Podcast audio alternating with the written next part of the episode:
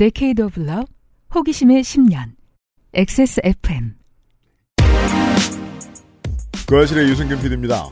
최근 한국을 우울하게 만드는 한국 정부의 행정력, 최근 한국을 떨게 만드는 흉기 테러 사건과 관련한 이야기를 애증의 정치 클럽에서 정리해드리죠. 23년 세계 잼버리 폐막 주간에 그것은 알기 싫답니다.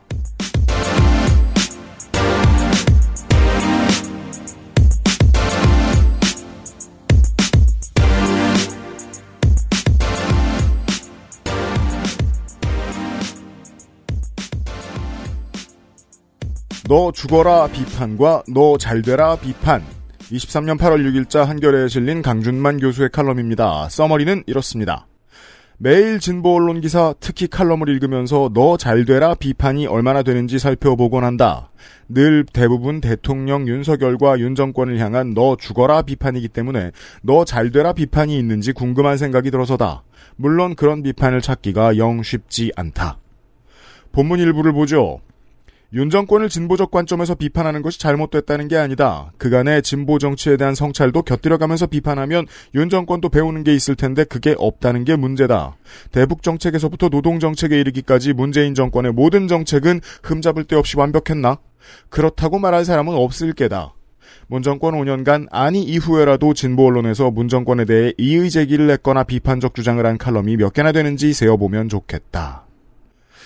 진보 언론이 문재인 정부에 대해 못해도 절반 이상의 비판적 스탠스를 견지했었다는 사실에 대해 아예 모르려면 한글을 못 읽거나 한국에 무슨 일이 있었는지 아예 모르는 사람이어야 할 텐데 제가 아는 한 강 교수는 그런 사람은 아니죠.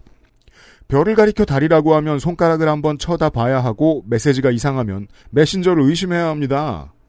김대중 대통령의 강력한 지지자였고 일부 사람들에게는 안티조선 운동의 사상적 토대를 제공한 인물로도 알려진 강준만 교수. 역시 2000년 전후 안티조선 운동으로 일약 스타가 된 진중권 교수와 비교되기도 했지요. 두 사람은 2002년 지선 안티조선 운동의 친민주당 편향 시비로 지면을 통해 싸움을 벌이며 사이가 멀어졌습니다. 진중권은 강준만에게 자기 논리의 모순, 자기 자신의 기준에 자신의 발언이 어긋난 부분이 무엇이었는지 돌아보라고 파고들었고, 강준만은 진중권이 소아병적 의인이며 가학적 궤변가라며 맞섰습니다.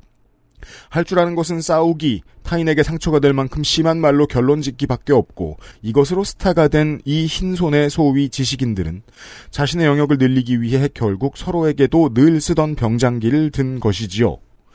그로부터 20년의 세월이 흘러 두 사람은 조선일보를 비판한 것을 후회한다는 말을 한 것도 민주화 세력에 반대할 수 있다면 무슨 말이든 다 하는 것도 똑같은 같은 입장으로 돌아왔습니다.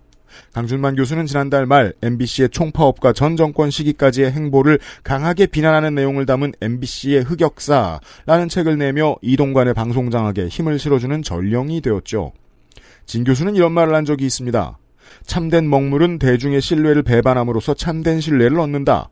많은 지식인들이 대중이 듣고픈 말만 하면서 대중과 더불어 가려고 한다. 그러니 일관성이 없어 공신력이 떨어진다. 편에 따라 말 바꾸지 않고 잘못된 걸 꾸준히 비판하는 것, 그게 신뢰다. 진중권 교수의 말입니다. 잘못된 걸 꾸준히 비판하는 내가 세상에게 받던 예쁨, 인기의 맛을 잊지 못해 편도 바꾸며 말도 바꾸는 60대의 진중권 후속 편들이 하나씩 늘어나고 있습니다. 사회에 끼친 해악과 실망감으로 말할 것 같으면 두 사람보다 21년 기습 국민의힘 영입으로 세상을 놀라게 한 신지혜 씨가 훨씬 덜합니다. 신지혜 씨는 세상이 자신을 향후 30년간 안 봐도 되도록 저 두 사람보다 일찍 변절했고요. 최소한 변절을 공식적으로 선언했습니다. 너무 오래 우리를 기만했고 그 사실을 인정하지 않는다. 이것이 제가 생각하는 요즘 진중권들의 가장 큰 문제점이거든요. 이번 주 그것은 알기 싫다 시작합니다. 저는 윤세민 에디터와 함께 있고요. 네, 안녕하십니까. 저는 권주 에디터와 함께 있습니다. 네, 반갑습니다. 저는 베비 클러정님과 함께 있습니다. 네, 저는 그럼 유피님이랑 같이 있습니다. 안녕하십니까. 유승균 PD입니다.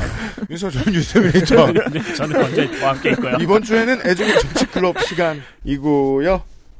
이런 분들이 보통 이제 늙음하게는 양비론으로 다시 한번 지면에 집중을 받다가 이번 정권으로 말할 것 같으면 윤석열 정부에 대한 소극적 지지를 하면서 생명을 좀 더 연장하는 패턴. 이런 게 요즘만 있었나? 아니요.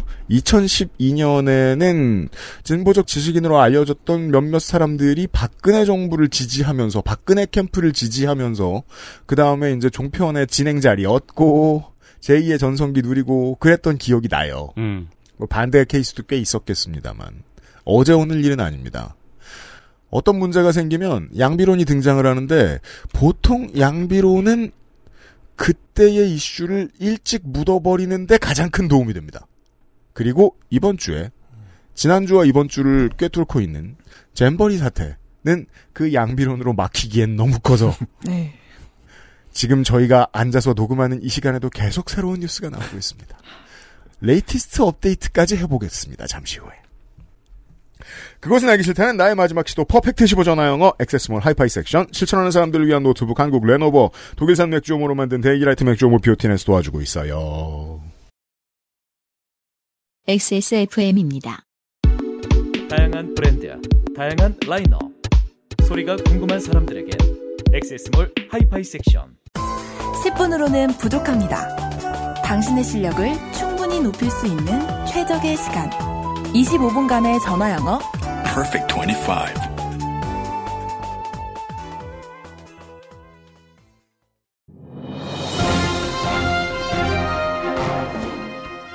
자, 전화 연결해 보겠습니다. 여보세요? 데일리라이트 맥주 효모 드셔보셨다고요? 네, 비슷한 다른 회사 제품도 먹어봤는데요. 분말이라 역하고 먹기가 많이 불편했거든요. 근데 데일리라이트 맥주 효모는 알약이라 먹기도 편하고요. 냄새가 없어 그런지 애들도 잘 먹더라고요. 이거 먹고 나서 우리 남편은 글쎄 이마선을 따라서 참. 야야야, 끊어, 끊어. 야, 끊어. 아, 통화 연결이 고르지 못하네요. 들을 말씀은 아직 많이 남아 있는데 아쉽습니다. 말할 수 없는 고민 직접 확인해 보세요. 데일리라이트 맥주 효모. 여기 앉아 있는 사람은 뭐 크게 걱정할 일은 없지만. 모르는 일이라고 봅니다. 그럼요. 내일은 몰라요. 프리미엄 노블 제품 업그레이드 리뉴얼 이벤트. 언제 달려가 사야 할지 몰라요.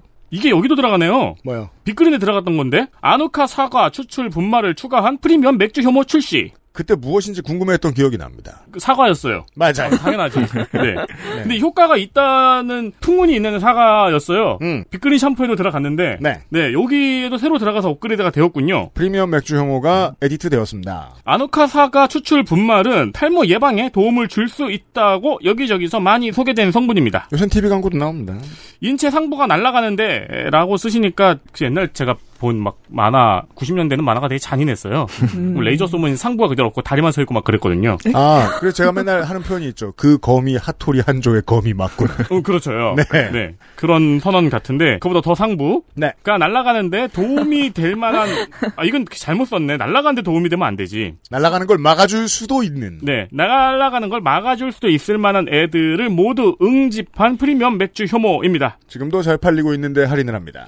아주 가끔 할인을 하죠. 네. 리뉴얼 출시 기념 할인 이벤트 20% 할인을 합니다. 그거밖에 안 합니다만 자주 하지 않죠. 그렇죠. 저도 이거 한 번 살 때마다 다섯 개씩 쟁여놓는다고 말씀을 드렸죠. 그렇습니다. 여러 개를 살수록 더 싸지는 마법의 할인입니다. 몇 년째 먹고 계신 분들 지금 쟁여놓으셔야 되고요. 먹을까 말까 늘 고민만 하셨던 분들도 지금이 기회입니다. 액세스몰에 있고요.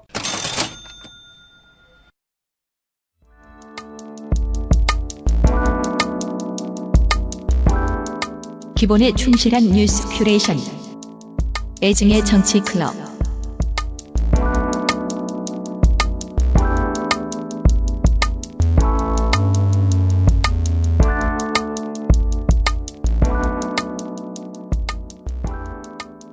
최근에 이런 걸 궁금해 많이 해요. 예를 들면 이제 지난 정권하고 그 2016년 당시에 똑같은 구성원들이 자리 바꾸면서 보직 변경하는 회사 주제에 중앙일보와 JTBC의 논조가 많이 달랐어서 이걸로 궁금해하는 사람들이 많았고 근데 그렇게까지 궁금해하진 않았습니다. 손석희 보도부문 사장의 영향이 아니겠느냐 정도로 해석하고 그냥 지나갔었더랬지요. 근데 올해의 상황이 조금 이해가 안 되는 게 분명히 같은 사람들이 보직 변경 많이 하고 있는 채널A는 원래 논조 그대로인데 동아일보가 요즘 어. 정권을 심각하게 비판을 많이 합니다.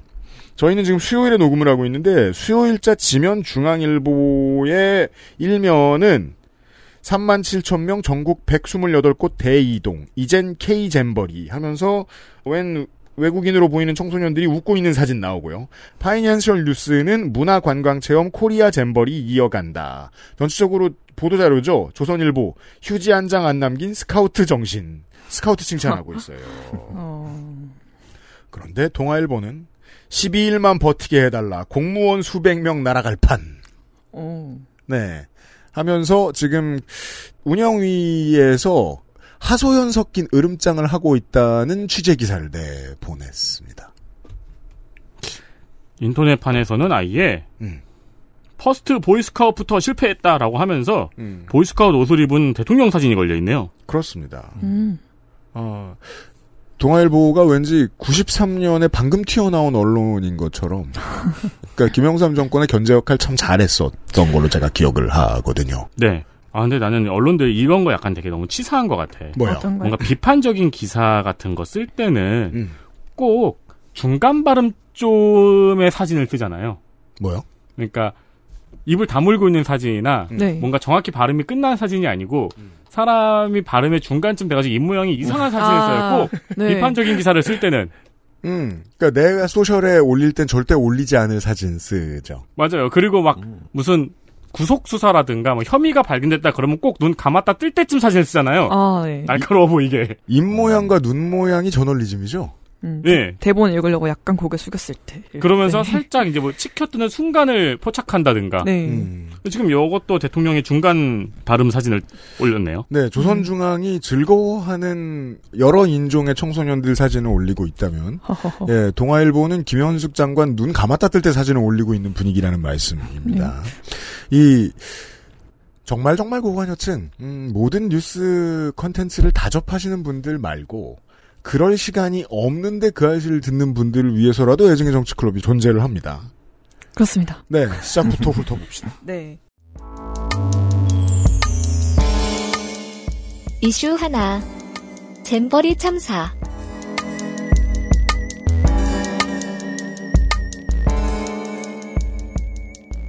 그렇죠. 8월 내내 이제 8월 둘째 주인가요? 그렇지만 가장 핫한 키워드가 나라망신과 국격이죠. 음. 네, 제가 참 애국심을 이제 필요하다고 생각되는 시대에 살고 있다는 생각을 많이 하는데 근데 그게 나라를 막 사랑할 만하지 않아서가 아니라 네. 그냥 요즘 시대에 애국심이라는 감정이 좀 후지다고 해야 될까요? 저한테는 그렇게 느껴져요. 그러니까 후지다. 그러니까 네. 뭐랄까 트렌디하지 않다. 트렌디하지 않다. 세련되지 그쵸? 못한 음, 감정이다. 맞아요. 그렇게 느껴져요. 네. 극우적 네. 애국심은 동원을 하죠. 네. 예. 그렇기 때문에 그게 트레 좀 그러니까 뭐랄까 보통의. 애국심은 장사만 하거든요. 네. 단어의 느낌은 근검 절약 같은 느낌이 아, 있잖아요. 네. 네. 새마을 운동 같은 느낌. 네, 현모양처 같은 느낌이랄까. 맞아요. 네. 그렇긴 한데 그래도 이제 국격이라는 단어에는 저랑 비슷한 느낌을 받으시는 분들도 좀 약간 반응을 하시는 것 같아요. 그래서 막 나라 망신이라는 말을 가장 많이 쓰고 있는데요. 음. 아까도 쭉 말했지만 새만금 세계 스카우트 잼버리 때문입니다. 이걸 간단하게 정말 이제 기본 개념을 풀고 가자면요. 4년마다 개최되는 청소년 야영 축제이고요. 세계 스카우트 연맹에서 개최를 합니다. 준비. 네, 준비 하셨어요? 스카우트? 어 비싸서 못했죠. 이거 꽤 비싸. 이거 옷부터 비쌌어요. 어, 맞아요. 네. 네. 네, 그냥 스카우트도 비싼데 잼버리까지 가려면 돈 많이 모아야 돼요. 잼버리가 한국에서 참가하는 사람들이 190만 원이었나 170만 원이었나 네. 그렇죠. 네. 미국에서는 최대 900까지 봤어요. 어, 얼- 참가비로. 어 일단. 진짜요? 네, 나라별로 좀 어. 다른데 영국이 500 평균으로 580이었나 그 정도였고요. 네. 음. 네, 아무튼 그래서 이번 해방금 잼버리에는 155개 국가에서 3만 9천 명이 참가를 했습니다. 그래서 우리나라가 개최하는 건 이번이 두 번째고요.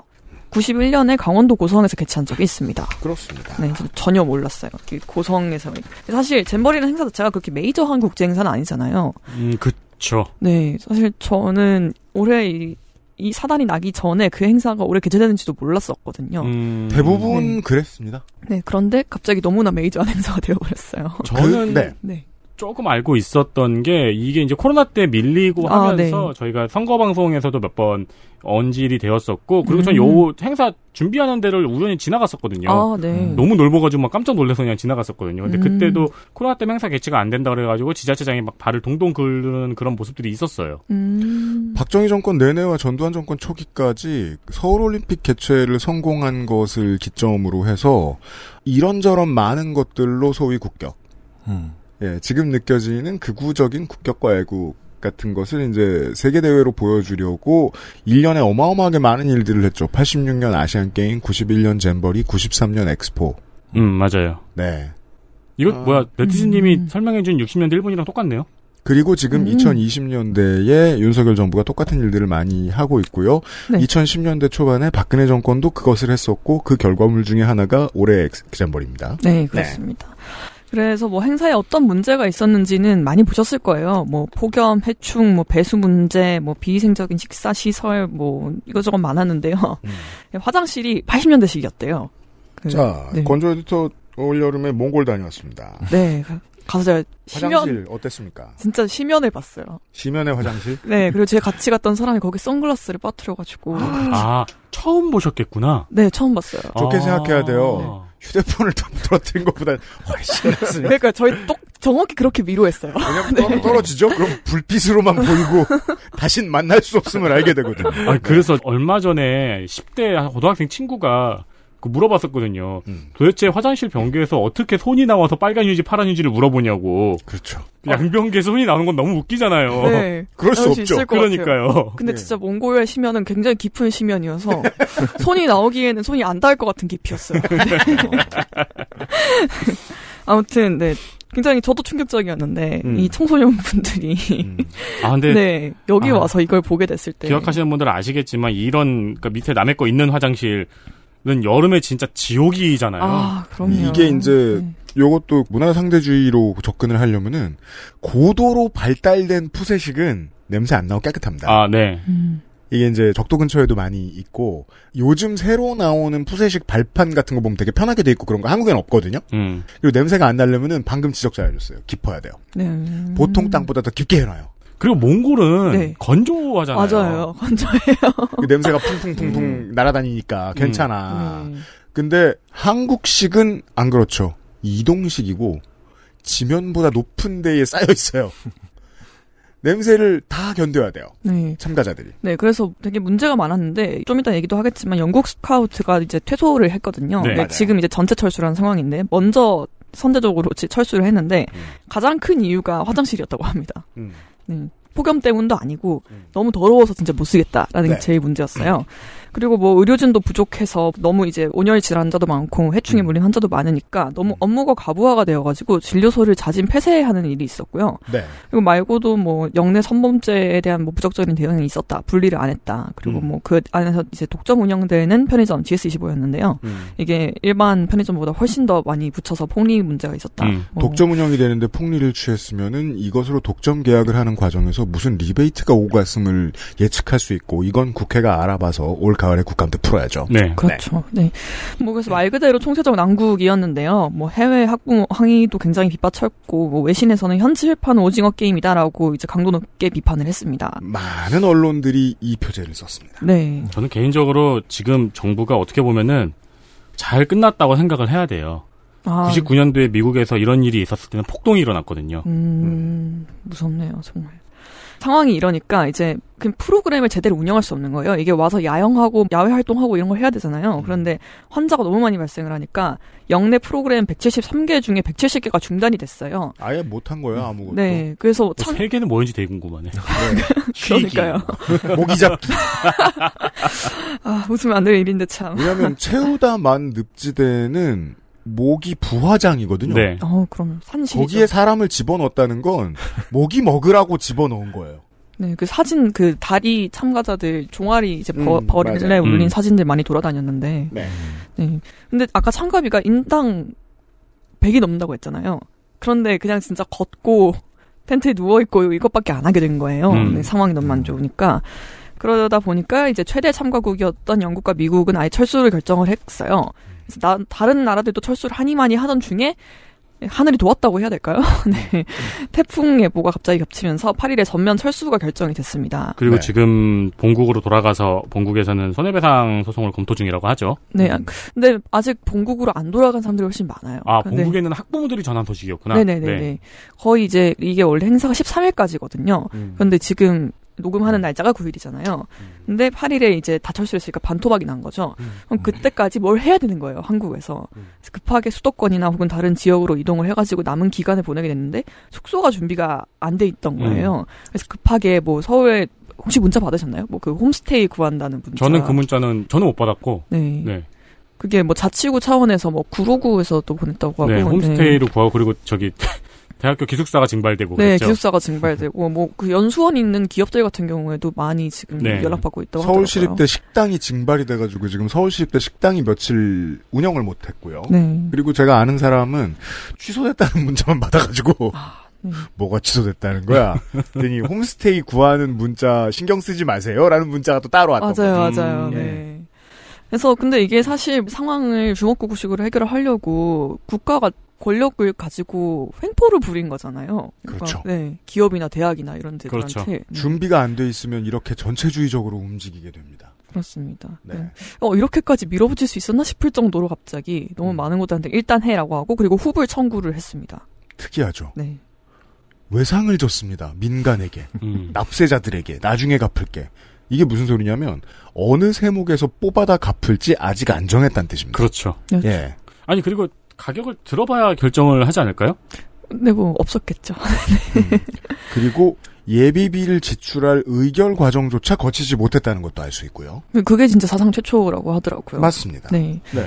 그럼 이건 높은 확률로 나중에 지금 대통령이 밀고 있는 뭐 보조금 폐지들로 이제 커버가 될 확률이 그죠. 아래에서부터 걷어가는 방식. 네. 예. 그래서 이것도 아마 계속 지켜봐야 될 일이고요. 음. 그래서 잼버리의 이런 많은 문제들이 정말 어쩔 수 없었던 것이냐? 아니었죠. 뭐 너무 예측 가능한 것들이었음에도 대책을 세우지 않았거나 미리 준비를 안 해서 생긴 것들이었습니다. 심지어 준비 과정에서 이 대책이 필요하다라고 너무 얘기가 많이 됐어요. 음. 민주당 이원택 의원이 이것 때문에 지금 일약 스타가 됐죠. 김재 부안 국회의원이고 네. 사실 전북의 지역구 국회의원들 스타 되기 참 힘들어요. 전주 가불병을 제외하면 네 김재 부안에 오랜만에 스타가 나왔어요. 음. 사실 이현택 의원도 본인이 말한 역사가 바로 다음 해일 줄은 몰랐을 거예요. 이렇게까지일 줄. 예. 그러니까요. 네, 앞으로 올해 국감에 많은 국회의원들이 이 말을 쓸 것 같아요. 역사에 남을 역사가. 기억할 것입니다. 일단 뿌려놔야 되니까. 예. 거의 뭐 중꺾마가 되고 있는데. 네. 네. 그런데 이제 예측 가능하게도 정부 여당은 일단 전 정부 전 정권 탓을 하고 있고요. 그래서 요새- 첫날부터 그랬습니다. 네. 그게 요새 밈이더라고요. 그래서 전 정권 씨 제대로 하세요. 뭐 이런 거. 네. 그죠. 전, 전 씨. 네. 하면 조선일보에서도 비판 사설이 나왔죠. 그렇죠. 네. 전적권 탓 그만해라. 네. 왜냐하면 원래 저 조선중앙동아는 선거 6개월 전부터 보수 정당을 까거든요. 음. 왜냐하면 자기들이 뭐라고 하지 않으면 정신을 못 차린다는 생각이 드니까. 아, 그쵸. 아, 정확하네요. 지금. 걱정을 해줍니다. 그게 지금이고요. 네, 그리고 뭐 민주당은 아 무슨 소리냐. 지금 개최를 하는 것이 윤석열 정부인데 그러면은 당연히 윤석열 정부 탓이지라고 화를 내고 있습니다.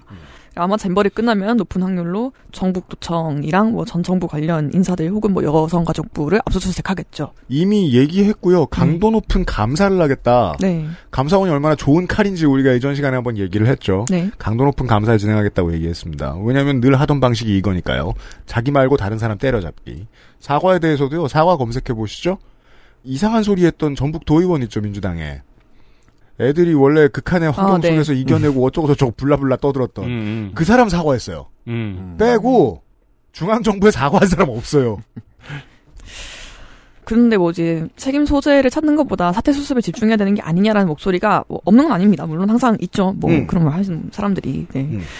그런데 이게 새만금 잼버리가 지금까지 이르기에 타임라인을 따라가 보면은 이제 양비론이 나와요. 네.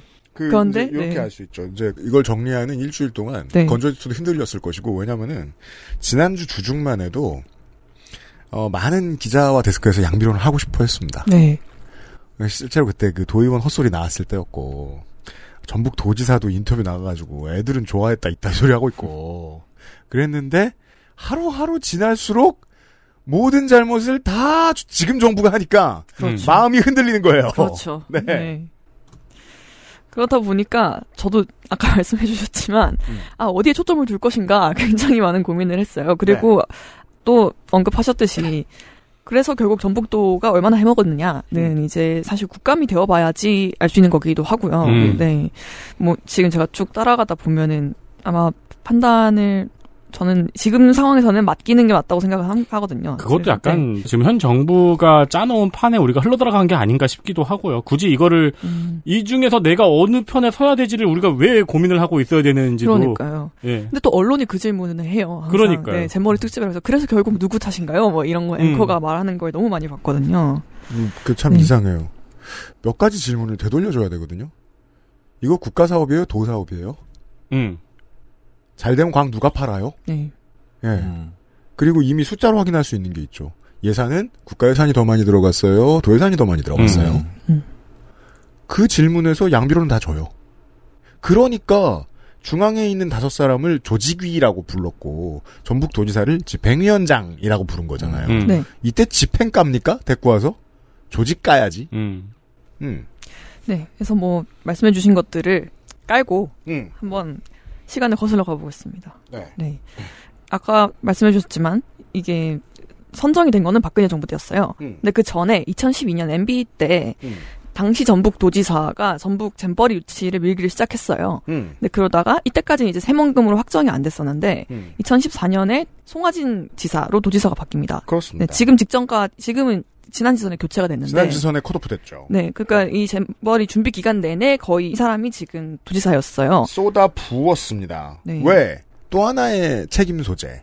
한국 스카우트 연맹. 네. 한국 스카우트 연맹이 고성과 새만금 사이에서 결정합니다. 음. 그러니까 가장 중요한 결정에서 양비론이 통하지 않는 이유가 이걸 확실히 집어넣었던 건 문재인 정부도 이명박 정부도 박근혜 정부도 아닌 한국 스카우트 연맹이었거든요. 네. 근데 지금 이번에 잼버리에서 주중에 매우 일찍 그 운영위원회가 기자들 못 들어오게 막았죠. 네. 이게 또 외신 기자들 성질나게 했죠. 그렇죠. 네. 근데 그 결정에 대해서 스카우트 측은 반발하지 않았어요.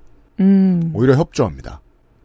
책임의 상당 부분 스카우트 연맹도 져야 돼요. 네. 아무튼 요거 하나 이제 언론이 많이 못 다루길래 스카우트 연맹이 새만금으로 결정했다. 그렇습니다. 네. 네. 평가는 다 거기서 하는 거죠. 당연하죠. 국제 행사인데. 음.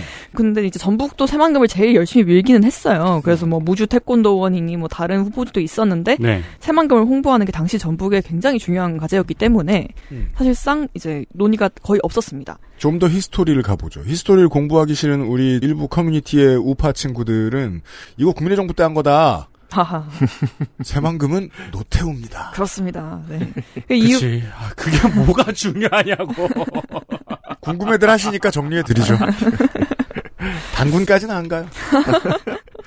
아, 판계야부터 가야죠, 판계야부터. 고조선 땅이 아니었거든요. 고조선 땅은 이집트라며. 네. 그쵸, 네. 음. 곰 없고요. 네. 네. 심지어 이제 호남 민심을 얻기 위해서 꺼낸 정책이었어요. 음, 이때까지 맞아요. 굉장히 국가 균형 발전이 아, 엄청 엄청 안 되던 시기였잖아요. 음. 그래서 호남에도 국가 주도의 대규모 개발을 해주겠다라는 느낌으로 이제 표를 살려고 했죠. 음. 그래서 새만금이라는 그 거대한 갯발을 서울시 3분의 2 면적의 갯발을 이제 메우고 음. 거기에 농사 당시에는 이제 좀 더 농사에 초점을 맞췄던 것 같은데 네. 음. 지금은 뭐 무슨 뭐 투자 특구 이런 거 만들어가지고 지금은 네. 거기 뭐 공장 같은 거 짓게 네. 하려고 엄청 노력하고 있죠. 근데 뭐 엠간한 공장이 들어와도 안 차요. 그렇죠. 이게 네. 뒤죽박죽인 게 처음에 농지로 하고자 할 때도 나중에 공장을 들이려고 할 때도 다 일본에서 배워온 거거든요. 네. 근데 농지로 배울 때는 농지 간척지 걸 보고 왔다가 네. 예를 들면 지난번 잼버리 개최지인 어, 키라라 하마라는 곳 음. 거기를 배워왔다가 공장을 들이자고 할 때는 또 도쿄에 가봤다가 음. 음. 이런 식으로 뒤죽박죽이 됩니다 새만금 사업이. 네. 음. 그리고 아직 다 못 메웠죠. 네. 지금 메우던 곳에 지금 거기 맞아요. 모기가 네. 모기와 대원들이 있는 거 아니에요. 네. 2050년이 최종 목표예요. 어, 어 여기 차 타고 네. 가다 보면은 네. 이게 하도 양옆에 바다 있고 아무것도 없는 일직선도를 하도 오래 달려가지고 내가 오다 죽었나 싶어요. 천국. 사일런트 힐. 네, 그러니까요. 갑자기. 왜냐면 안개도 잘 껴요. 근데, 어, 맞아, 안개 엄청 끼고 양옆에 바다고. 총도 없어. 그래서 계속 이렇게 있다가 내가 중간에 죽었나? 왜 이렇게 계속 가지? 고군상군도 여행의 맛이죠, 그게. 음. 네. 그러니까 이게 참 저도 초등학교 때 진짜 90년대 초반에 학교에서 세문금에 대해서 배운 걸 기억을 하는데 아직까지 그게 완성이 안 됐다는 게. 네. 음. 심지어 네. 아직도 기반 시설 구축 단계예요. 네. 그래서 뭐 음. 실제로 네. 건물 들어온 게 거의 없고요. 음. 이게 너무 지지부진하니까 전북 도민들의 지지도 굉장히 떨어졌어요. 이제 뭐 도내 이제 여론조사 같은 거 보면은 거의 반반으로 나오거든요. 음. 새만금 잘했다 못했다, 뭐 음. 계속 해야 한다 안 해야 된다 이런 게 굉장히 팽팽하게 나와요. 왜냐면 이게 잘 됐으면 군산이 지금보다 훨씬 잘 나가는 도시였어야 되는데 네. 이거 되기 전보다도 안 좋거든요. 그렇죠. 네. 음. 그리고 또 뭐 갯벌의 환경적인 가치가 이제 또 세상이 많이 바뀌었잖아요. 네. 그래서 굉장히 높아지면서 간척을 부정적으로 보는 여론도 좀 높아지고 뭐 아무튼 여- 이것저것 있었습니다. 근데 이제 새만금을 그렇다고 이제 백지로 할 수는 없는 입장이잖아요. 지금 전북도청은 다시 시선도 끌고 돈도 끌어올 필요가 있죠. 네, 자본주의 사회의 민주주의는 돈이 될 것 같은 사업을 밀고 있는 사람이 정치적인 목소리가 가장 크고 적극적입니다. 그렇습니다. 새만금이 줄어들 수 없는 비극에 처해 있는 이유가 이런 원리에 있습니다. 네. 뭐 이건 정권 상관없이 사실 마찬가지였죠. 그죠? 네. 그러니까 제가 아까 국민의 정부 얘기했는데 국민의 정부 들어와서 노태우의 사업을 뒤집을까? 대통령 안 하겠다는 소리입니다. 나 떨어지겠다는 소리입니다. 그리고 그렇게 하는 건 대부분 혈세 낭비이고요. 그렇죠. 네. 네, 아무튼 이렇게 열심히 민 결과 2015년에 박근혜 정부에서 국내 후보지로 최종 선정이 됐어요. 한국 스카우트 연맹이 선정을 했어요. 음. 그리고 2016년에 기획재정부로부터 국제행사 승인을 받습니다. 음. 국제행사 승인이라는 거는 이제 일정 예산 이상이 드는 그- 그리고 뭐 어디 몇 개국 이상이 참여하는 음. 그런 행사면은 국가 지원을 해주는 거예요. 어. 맞습니다. 그러니까 지역 축제가 아니라 아, 정부도 같이 개최하는 게 되는 거죠. 아, 그럼 인천에서 하는 치맥 축제도 커지면 그렇게 될 수 있는 거군요. 뭐 어떤 조건들을 만족하면 음. 그렇게 할 수 있는 거죠. 커지면 자본주의 아래 민주주의 국 가에서 행정 수반이 가서 광을 팔아야 되거든요. 네. 그럼 국가 비용이 들어갑니다. 음. 그 예를 들어 평창 올림픽 개최 때, 할때 문재인 대통령이 가서 테이프 끊기로 했다. 네. 그랬으면 대통령이 오기 때문에 긴장해서 더 돈 많이 쓰고 준비 잘하세요라는 행정적인 의미를 같이 가지게 되거든요. 그렇죠. 그리고 이것 때문에 이제 2018년에 관련해서 특별법이 또 생기거든요. 네. 그러면은 관련해서 뭐 어떤 그것들을 뭐 환경부담금 이런 것들을 면제를 해주고 뭐 아. 네 그리고 이 조직은 어떻게 관리할 것이며 그런 것들을 정부 차원에서 이제 정하는 작업들이 또 이루어져요. 네. 네. 네, 그래서 그건 2018년이었고 그 전에 2017년 8월에 문재인 정부 들어선 지 3개월 만에 이제 세계 스카우트 연맹에서 육치를 확정을 해줬어요. 음. 네, 근데 여기도 엄청 바보는 아닐 테니까 보고서를 다 받아봤을 거 아니에요. 음. 근데 지금 언론에서 초반에 제일 많이 나왔던 비판이 애초에 관측지에서 야영을 하는 게 말이 되냐였어요. 음. 그- 그늘 하나도 없는데 어떻게 거기 텐트 치고 애들이 뭐 하느냐. 음. 부지 선정부터 잘못된다라는 게 많이 나왔었는데 공부 안 해본 겁니다. 그렇죠. 아까 잠깐 말씀하셨지만 그 일본에서 2015년에 잼버리를 열었거든요. 네. 근데 거기도. 네 간척지였어요. 네. 근데 당시에 뭐 온열 질환자 많이 나왔어요. 3천 명 나왔어요. 전체 참가자의 10%였는데 그런데 이거 만족도 조사를 했을 때 97%가 아주 만족한다라고 오. 했거든요. 행사 끝나고. 맞아요. 네. 음. 네. 네, 왠- 그러니까 현재 상황하고 새만금의 상황하고 가장 큰 비교는 언론인들이 이렇게 하죠. 여긴 땅을 잘 메꿨다. 음. 메꾼 지 오래된 곳에 했고 그리고 높였다. 네. 이번에 높이려고 플라스틱 팔레트 집어넣었잖아요. 음, 음. 그럼 거기서 모기들이 훨씬 더 잘 지내지 안전하게 그 그렇죠. 중간에 네. 껴가지고 그나마 텐트에 깔려 죽을 애들도 안 깔리게 좋겠고. 뭐, 뭐. 아늑한 집이 이렇게 생긴 거죠. 우리 지방으로 말할 것 같으면은 쓰레기 매립지에 공원 있잖아요 상암에 네. 음. 거기가 지대가 높습니다. 일부러 높여놓은 거예요. 음. 꺼질 때를 대비해서 집안을 더 덥게 해놓은 거거든요. 그런 작업을 했었어야 한다는 겁니다. 했으면 괜찮았다. 그러니까요. 네. 그리고 의료 설비 같은 것도 굉장히 비교됐어요. 지금 온열 환자가 현재 여기 한국 잼버리보다 많이 나왔는데도 그렇게 큰일이 나- 일어나지 다 않았어요. 대처가 되는 네. 수준이었다. 그렇죠. 그리고 잼버리에서 옛날에 미국에서 한번 열었을 때 사망자가 나온 적이 있었어요. 음, 네. 그래서 그 뒤로 굉장히 준비를 철저히 많이 하거든요. 음. 네. 그런데 지금 전라북도도 그래서 비슷하게 대비를 잘하겠다라고 보고서를 써서 세계 점 세계 스카우트 연맹이 오케이를 한 거죠. 음. 네. 그래서 아까 말씀해주신 거 다 하겠다고 했었어요. 우리 나무도 심어서 그늘도 만들 거고 간접도 잘 해놓을 거고 뭐다 음. 얘기를 했죠. 네. 그런데 이제 같은 간척지여도 새만금은 좀 다른 게 오래전에 아까 그 일본은 매립을 했다고 말씀하셨는데 음. 새만금은 심지어 이 행사하는 부지를 유치 결정되고 나서 매립을 시작했어요. 그렇습니다. 네. 네. 그러니까 작년에 프레젠번이 안 했다고 이제 준비에 해당하는 몇천 명이 모여서 하는 행사 안 했다고 그거 지적하는데 그때는 지금보다 더 바다였겠죠. 그렇죠. 그러니까 이미 동네 사람들은 알고 있죠. 원래 저긴 바지락 주스러 가는 데다. 꼬막 캐는 데인데. 그렇죠. 바지락으로 유명한 동네였단 말이에요. 아, 그래요? 네. 예. 메꾼 지 얼마 안 최- 된 거예요. 국내 최상급 바지락 생산지였습니다. 음. 네. 음. 그렇죠. 메꾼 지 얼마 안 됐을 때 생기는 문제가 뭐냐. 염분이 너무 남아있기 때문에 나무를 못 심어요. 나무를 못 심고 그리고 땅이 이제 뭐 단단하지 않겠죠. 근데 이것도 사실 어떻게 바꿀 수 있는 방법이 있었어요. 아까 말씀하셨던 높이는 걸로 음. 그러니까 경사를 두는 거죠. 네. 그럼 물이 빠지잖아요. 아. 근데 지금 이 새만금 잼버리 부지는 아주 평평한데 그 이유가 뭐냐면은 농지로 관리를 하기 때문입니다. 음. 네. 이게 매립을 하는 거를 유치 이후에 시작을 했다고 했잖아요. 근데 그게 이제 잼버리가 이제 새만금 추가 매립을 추진한 명분이었다는 걸 보여주는 건데 잼버리 부지가 원래 그 매립 전에 관광 레저 용지로 등록이 되어 있었어요. 음. 그런데 이제 2017년에 새만금 개발청이 발표한 그 새만금 기본 계획을 보면 이걸 편의상 농업 용지로 관리하는 걸로 바꾸겠다라고 되어 있거든요. 음. 그래서 대회 부지로 활용 후 일정 기간 농업 용지로 관리를 하다가 새만금 개발청이 요청하면 농림부에서 청장이 그 새만금 개발청장이 지정한 자한테 양도한다고 되어 있어요. 그렇죠. 미래 10년 사이에 청장이 어떤 자에게 지정하는지 그가 범인의 일원이죠. 그렇습니다. 알게 됩니다. 우리는 미래. 음, 아니 농지로 갑자기 잼버리를 통과해서 바뀐 거예요? 네, 네, 그 이유가 있어요. 왜냐면은, 근데 심지어 잼버리는 관광 레저 산업이잖아요. 그러니까요. 네. 근데 이게 돈이 없어서 그렇습니다. 그 농업 용지가 되면은 한국 농어청 공사의 농지 관리 기금을 받을 수가 있어요. 아니 우리나라 그렇게 가난해요? 그러니까 모든 건 네. 돈으로 봐야 되죠. 그렇죠. 그것 때문에 있습니다, 우리가. 농업 용지로 바꿨다고? 네. 그래서 그래서 사실 이게 2013년부터 나왔던 얘기예요. 새만금 매립을 우리가 빨리 더 해야 되는데 음. 지금 이렇게 지지부진한데 아 새만금 사업이 수익성이 보장이 안 돼서 민간 자본이 유치가 안 되는 거예요. 음. 그러면은 국가 자본도 해야 되는데 근데 새만금 관련 특별법들도 또 있거든요. 네. 근데 여기서 특별 회계법 이런 게 너무 부실하게 되어 있어요. 음. 정확히 어디에서 돈을 얼마나 줄 것이고 이런 게 안 되어 있어가지고 재원 마련이 지금 전혀 담보가 안 되는 상황이어서 끌어쓸 수 있는 게 농지관리기금이었던 거예요. 음. 그 실제로 그 전에 처음에 이거는 노태우 정권에서는 처음에 농지로 내세웠다고 했잖아요. 네. 그래서 그때 실제로 농지 기금을 쓰기도 했어요. 음. 그게 쉬운 길이라는 걸 또 아는 거죠. 음. 그래서 이번에 대회 부지를 매립하는데 농지 기금 2천억을 썼습니다. 음. 그럼 농지를 할 때는 물이 안 빠지게 해야 되잖아요. 그- 그래서 그 물이 고여 있어야 물이 가- 물을 가둬야죠. 그렇죠, 가둬야죠. 네. 그래서 평평하게 짓는 거예요. 네. 당연히 배수가 안 되죠. 그렇죠. 근데 그 위에 지금 텐트를 쳐야 되는 거예요. 그리고 작년에 비가 많이 왔죠. 아까 그- 말씀드린 대로. 네, 그래서 부지가 침수돼서 프레젠버리를 못 열었습니다. 음. 근데 일단은 코로나19 때문이라고 언론에 나갔어요. 음. 근데 이것도 이원택 의원이 지적을 했었어요. 음. 네. 사실 그게 표면적인 이유고 사실은 배수가 안 돼서 그런 거다. 현장에 음, 가봤더니 음. 그렇더라. 이렇게 얘기를 했었고요. 프레젠버리를 근데 만약에 했다면 미리 알 수 있었던 문제들. 화장실이 그지 같다. 뭐 이런 것들은 알 수 있었겠죠. 최소한. 음, 음. 네. 그렇죠. 그런데 그 프레젠버리를 못해서 이런 것도 점검을 못한 거예요.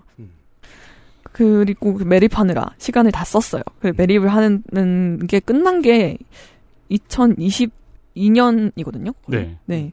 그때까지도 매립이 안 됐고 한 2021년 8월에 난 기사를 보면은 우리 80% 매립 완료다. 뭐 이렇게 나와요. 어, 네. 그것도 자랑이라고. 그거 무슨 말인지 설명할 수 있어요. 20%는 바닷물이 있단 소리죠. 그렇죠. 그렇습니다. 이게 마치 네. 영화 시간 5분 남았는데 친구한테 어 나 바지 입었다고 자랑하는 거잖아요. 네. 그 위에서 자보든가. 네. 그래서 뭐 이거 아 행사 준비 기간이 6년이 있었는데 그동안 뭐 했냐라고 했을 때 그 거의 5년을 매립을 한 거예요. 네. 그렇죠. 네, 그러고 나서 2021년에 야영장 기반 시설 공사 업체 입찰 공고가 나갔어요. 네. 그래, 근데 야영장이 그 기반 시설 공사의 70%를 차지하고 공사 예상 기간이 2년이었거든요. 근데 대회 정확히 1년 9개월 남기고 업체를 구하기 시작한 거예요. 그래서 대회 1년 전, 그러니까 2022년 8월 때 기반 시설 공정률이 37%였어요. 심지어 메인 그 무슨 건물은 내년에 네. 완공이라면서요. 네, 내년에 완공이에요. 네. 네. 그래서 지금 임시 그 허가를 받아서 쓰고 있는 거예요. XSFM입니다.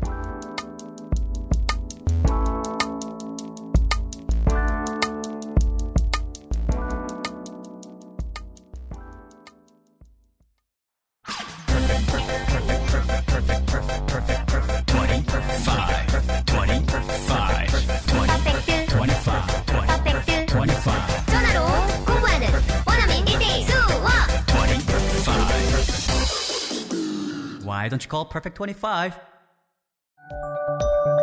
초일류 글로벌 PC 브랜드 레노버에선 내가 원하는 컴퓨터를 커스터마이징 할 수 있다, 없다? 지금 액세스몰에서 확인하세요. Lenovo for those who do.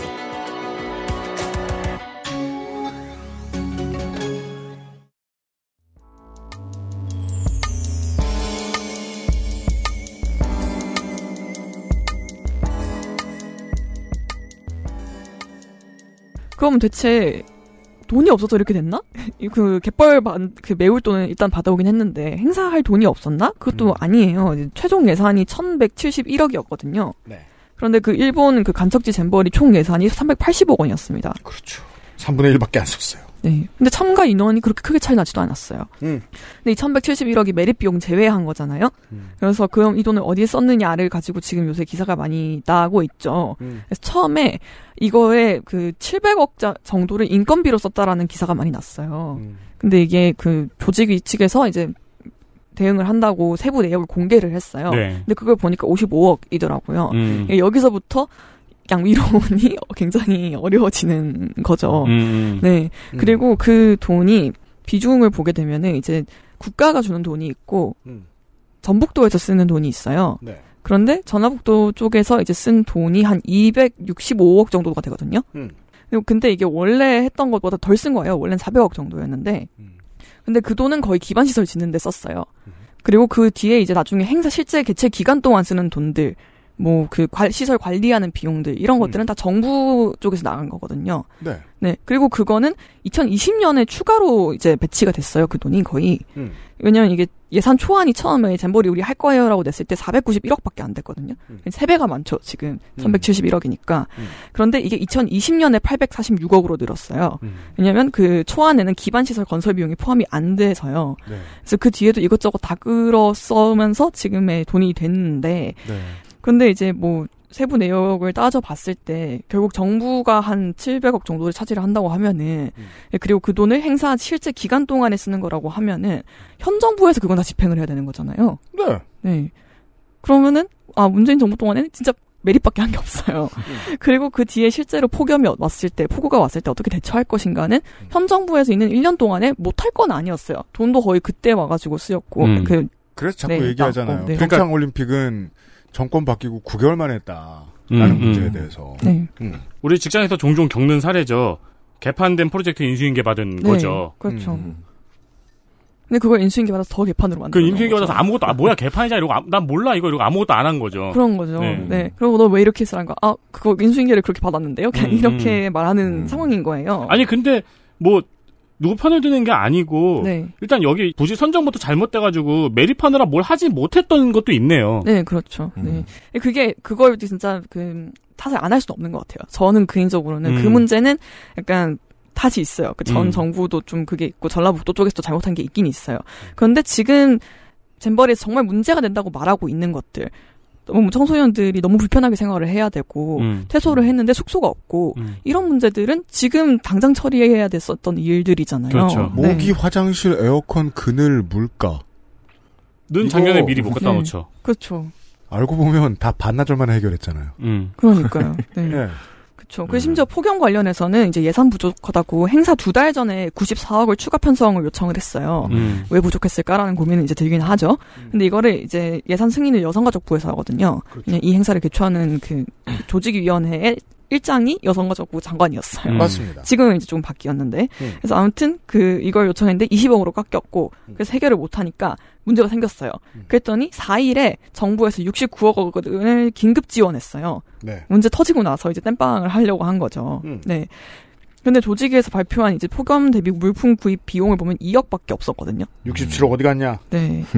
참 67억 어디 쓰긴 썼을까요? 이건 근데 이건 근데 4일에 바로 편성이 된 거여서 음. 지금 점검이 안 되겠죠. 그렇겠죠. 네. 너무 늦게 줘 가지고 쓸 시간이 없을 수도 있, 죠 네. 그렇죠. 그, 그, 이 2억은 그 69억을 줬는데 2억밖에 안 썼다라기보다는 사실 94억 원을 추가 편성을 한 이유가 2억밖에 안 써서 그랬던 거죠. 음. 그런데 20억밖에 안 줬었던 거예요. 그럼 이제, 아, 그 20억은 어디 썼지라고 물어볼 수는 있겠죠? 네. 그렇겠죠. 네. 그 양비론을 이야기하고 싶은 우리 60대의 진중권이들이 그런 얘기 많이 해요. 여야의 정쟁 때문에 이게 묻혔다. 일단 틀린 말이에요. 네. 정치권은 이걸로 정쟁한 적이 없어요. 한 번도 없죠. 네. 정쟁을 안 했기 때문에 잘못됐다고 보는 게 타당해요. 음. 맞아요, 맞아요. 그리고 네. 정치권과 행정 그리고 지방 정치를 나누어 생각해야 돼요. 지방 정치는 신났어요. 세목도 분명히 지정 안 했을 거예요. 준비가 부실했다면 세목 지정을 분명히 안 했다는 거예요. 그러면 눈먼 돈이 돼요. 네. 이걸로 외유를 떠났다 온 거죠. 음. 전북 도의원들은 아마 뭐 비슷한 다른 사업에 돈 옮겨 쓰면서 그 신내고 그 자기 명함 팔고 하는 일을 전북 도지사도 했을 거예요. 따라서 지방 정치는 신났어요. 그리고 정부는 그 사이에 무심했던 것 같고요. 네. 이세 가지를 분리해서 봐야 됩니다. 그렇습니다. 정부는 관심이 있다고 하면 아마 이 돈을 딴 데 쓰는데 관심이 있었을 가능성이 있어 보이고요. 아무튼 관심은 있었다. 네. 행정과 지방 정치는. 네, 그렇죠.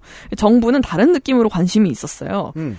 이게 그 제가 아까 원래 일장이 여가부 장관이었는데 바뀌었다라고 했잖아요. 이게 원래 잼버리 조직위원회가 여성가족부 장관과 민주당 김윤덕 의원 2인 체제였어요. 음. 네, 근데 작년 2월에 갑자기 숟가락들이 들어와요. 네, 행정안전부, 문화체육부 장관 그리고 한국 스카우트 연맹 총재가 참여해서 5인 체제가 됩니다. 보통 음. 그 김윤덕 의원의 존재에 대해서는 베테랑 기자들은 아무도 신경을 안 쓰는 게 이런 국제 대회가 있으면은 국회가 숟가락을 올리기 위해서 국회 대표자를 집어넣는 거예요. 그렇죠. 네. 따라서 의원 본인도 그냥 원탁 회의처럼 굴어요. 어? 비가 많이 왔네요. 프레전버리는 비가 이렇게 많이 왔는데 지금 하면 부상자가 속출하겠네요. 이 정도 얘기하는 정도란 말이에요. 네. 국회는. 뭐 문제 없나요? 예, 음. 실제 운영은 장관이 합니다. 그렇죠. 네. 근데 이 5인 체제로 개편하고 5명이 모이는 회의가 한 번밖에 없었어요. 근데 그 회의 영상이 얼마 전에 풀렸는데 음. 그래서 막 아, 지금 폭염 그때도 폭염 얘기 나왔어요. 네. 폭염 대책 잘 되고 있냐고 정말 잘 되고 있는 거 맞냐고 물었더니 그 여성가족부 장관이 지금 저랑 싸우자는 건가요?라고 답했거든요. 오, 왜, 왜지? 아, 그럼 네. 싸우지. 싸우기라도 하지. 실제로 이게 완전히 망가지기 전까지 망가지는데 가장 큰 일을 했지만 망가질 줄 모르고 광을 가장 열심히 파는 행동을 했던 건 대통령 부부였고요. 그렇죠. 잼버리 행사 때 그 사진 보시면 그죠. 이렇게 큰 사고가 난 다음이라 지금 그 사진이 묻혔는데 개영식 때 두 사람이 무슨 정말 나쁜 말은 최대한 생략하고 뭔가 스타처럼 들어오는 장면을 연출했어요. 그리고 두 사람 들어올 때 대통령실이 찍은 사진 보면 등 뒤에 거대한 LED 있고 거대하게 딱 클로즈업 돼서 부부의 모습이 잡히는데 뒤에 President 윤석열이 아니라 Korea's First Lady 김건희라고 써 있어요. 아, 이상한 게 두 개예요. 일단 김건희 이름 사실 그것만이 그렇게 이상하진 않아요. 그동안 해오는 네. 것을 봤으니까. 네. 근데 왜 Korean First Lady가 아니라 Korea's일까? 어. 이 미묘한 차이 뭘까? 이건 제가 연구 중입니다. 아, President of the Republic of Korea 위에 적혀 있어요. 나도 깜짝 놀라서 지금 봤네. 우더른이거든요. 좀 위에 적혀 있어요. 네. 아, 그 알파벳 순인가요 혹시? Korea's First Lady President of 네, 근데 또 그 행사에 간 이유가 왜- 뭐냐면은 올해 3월에 윤석열 대통령이 한국 스카우트 연맹 명예총재로 추대가 됐어요. 그죠. 제가 아까 정부는 나름 관심이 있었다고 하는 게 이걸 통해서 얻어가려고 한 것들이 이미지였던 거죠. 대통령이 팔 광이 있었어요. 네, 그렇죠. 그래서 뭐 대통령 온다고 그때 당시 개영식 때 소방당국이 온열 질환자 너무 많이 나온다 해서 생사를 중지하자고 했었거든요. 음. 근데 중지를 안 하고 그냥 했었죠. 네. 심지어는 대기 타게 만들었죠. 대통령 부부 행사 일정 때문에. 네, 그렇습니다. 그리고 하나 더 있는 게 한덕수 총리와 이상민 장관이 현장 가서 점검을 했거든요. 근데 그 이유가 국무총리가 지휘하는 지원위원회가 또 결성이 됐기 때문이에요. 숟가락은 겁나 열심히 얹었어요. 네, 그래서 지금 다 안마하고 있어요, 하나씩. 그러니까 장관 3명과 국립, 국무총리와 대통령이 지금 가서 그리고 그때 가서 네. 그 유명한 이상민 장관은 온순의 짤을 만든 것이고요. 그렇죠. 온순해요 짤. 네. 어, 그, 뭐였냐면은, 잼버리 가서 이제 수도가, 상상하수도 같은 걸 점검을 하는데, 네. 물이 온수인 거예요. 그래서 온수가 나오네요. 했던, 했는데, 그게 사실 너무 더워서, 그렇죠. 그 호스가 그렇죠, 데워져서 그렇죠. 온수가 나오는 네. 거였어요. 근데 네. 온수가 잘 나오네요. 뭐 약간 이러고. 아니 얼마나 공감 능력이 없으면 이 더운데 그런 야영장에 온수가 나올 거라고 상상을 합니까? 몽골 가보셔야겠네요. 몽골에 가셔야 돼요. 네. 아무튼 결론은 네, 그래서 결론은 관심이 없고 준, 그 중요하게 생각 안 해서 준비를 대충 한 게 아니에요. 음. 그냥 일을 진짜 못한 거죠. 관심이 있고 중요하게 생각하는데 일을 못했다가 맞는 답입니다. 그렇죠. 아, 그 진짜 그냥, 그뭐또 와서 텐트 친다는데 뭐? 라고 생각한 거죠. 네. 근데 너무 생경해요. 왜냐하면 제가 기억하는 한국에서 열린 국제 행사들은 다 잘 해왔거든요. 그러니까 정권을 뭐- 막론하고 잘했죠. 네, 다 망한 모두- 경우는 아예 없어요. 네. 근데 이렇게 최초의 망해버리니까 멸망이에요. 너무 생경해요. 그이 다들 상황이. 다들 그 판타촌 철거를 하면서까지 잘하려고 그렇게 해왔었는데. 음, 그러니까요. 네. 저는 이게 이제 이번 윤석열 대통령의 당선이 한국에 숨어 있던 이제 억눌려 있던 이제 보수적인 한국 시민들의 심리를 대변해 주는 거라고도 쉽게 얘기하잖아요. 마치 그냥 그런 느낌인 거예요. 2020년대의 한국의 보수적인 부자들은 어떻게 굴까? 그런 마인드 있잖아요. 세상의 모든 깔끔하고 아름답고 나한테 잘 서비스하는 모든 게 하늘에서 뚝딱 생기는 줄 아는 부자 마인드. 음. 상스러운. 음. 지금 중앙 정치가 행정을 보는 시각이 그런 게 아닐까. 네. 나타나라 하면 있고 월급 깎으면 가만히 있고 네. 하는 사람들일 거라고. 그렇죠. 국민 일반을 보는 시각일지도 모르겠어요. 그러니까 지금 그냥 딱 시스템 갖춰진 것만 보면은 문제가 없어요. 뭐 조직위원회 있고 장관들 다 들어갔고 음. 감시하는 조직 있고 막 심지어 수자원 한국 수자원공사랑 뭐 농어촌공사가 다 와서 점검 한 번씩 했었어요. 네. 그 국감에서 질의도 했죠. 잘 음. 준비되고 있냐. 그렇죠, 정확하게 그렇죠. 질문도 했어요. 네. 그런데 망한 거예요. 지금 이게 정치가 작동하지 않아도 행정은 돌아가야지 그래도 최소한 일이 되잖아요. 그게 우리가 아는 일본이죠. 그렇죠. 네. 음. 근데 지금 이건 둘 다 제대로 안 된 거잖아요. 네. 그래서- 우리나라는 약간 정치가 작동하지 아- 않으면 행정이 제대로 안 돌아가는 면이 조금 있죠. 음. 음. 네, 혼자서는. 네. 음. 그렇죠. 언론이 견제 기능을 못하는 탓도 크기도 하고 저는 돈 쓰는 항목을 분명히 정비해 줄줄 알았다면 지난 정권에서 전북 도의원들이 쉬운 네번 외유를 하진 않았을 거라고 나 저도 음. 그렇게 생각은 합니다. 네. 다만 닥쳐오면 대한민국은 역대 무조건 잘했어요. 그죠. 이런 적은 없어요. 네. 예. 사람이 갈려 나갔 을지언정. 네. 네. 그게 매- 제가 맨날 하는 말이 아니에요. 아무 일 없이 지나갔으면 어떤 공무원이 죽을 고생한 거다. 음. 그게 평창 올림픽이었던 거예요. 네. 얼마나 다들 국격에 미쳐 있는데. 9개월 동안 그 많은 경기장을 뚝딱 하고 잘 지어냈잖아요. 그렇죠. 근데 이게 만약에 뭐 행사가 아니라 팬데믹 같은 상황에서 이런 식으로 일 처리가 됐다?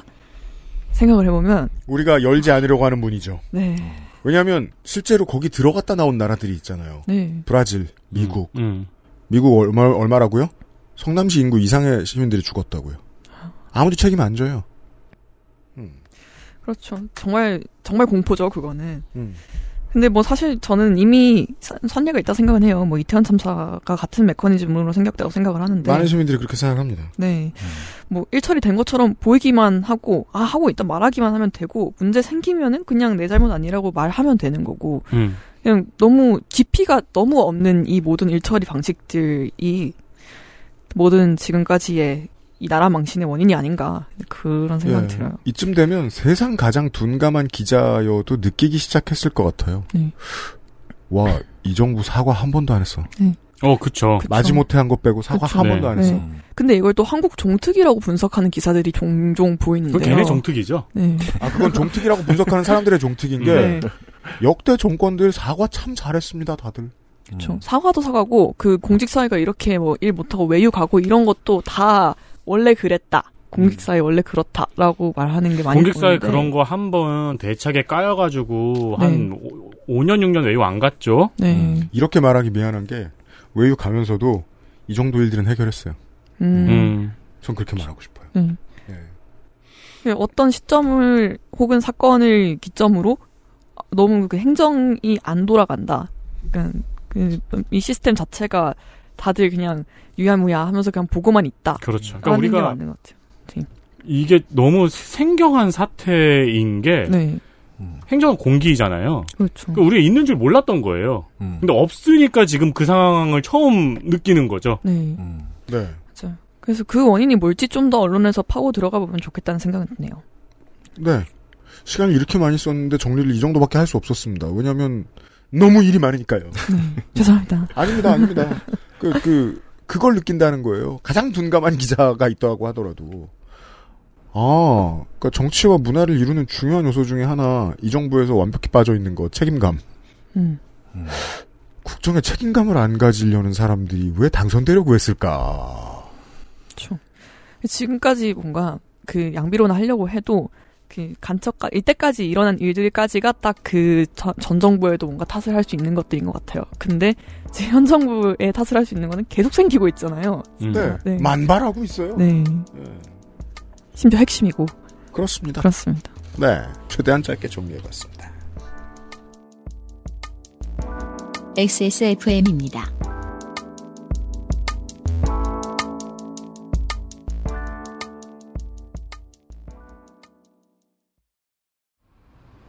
좋아요. 진짜 확실히 좋아졌어요. 어, 이렇게까지 효과가 좋을 줄은 몰랐어요. 자신감이 생기니까 어제는 소개팅도 했다니까요. 아, 저한테 진짜 잘 맞는 것 같아요. 저 이거 먹으니까 세상에나. 아, 저 이마선을 따라서요. 잠먹. 야야, 잠만. 마고 마고 마고. 누구 망하는 걸 보고 싶나? 말할 수 없는 고민? 직접 확인해 보세요. 데일리 라이트 맥주 효모. 펴서 접어서 눕혀서 뒤집어서 태블릿처럼 때로는 메모장처럼 세상에 없던 노트북 Lenovo ThinkPad X1 Yoga 시리즈 실천하는 당신을 위한 노트북입니다. Lenovo for those who do.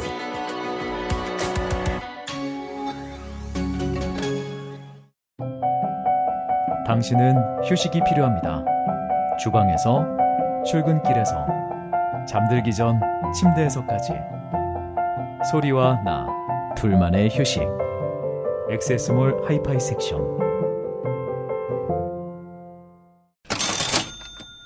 XS몰 하이파이 섹션 장사가 다시 잘 되고 있습니다. 세계 최저가의 Bowers & Wilkins Zeppelin을 필두로 블루투스 스피커, 헤드폰, 이어폰, 사운드 바까지 쓸만한 제품들을 잘 골라놓은 액세스몰 하이파이 섹션을 방문해 보세요.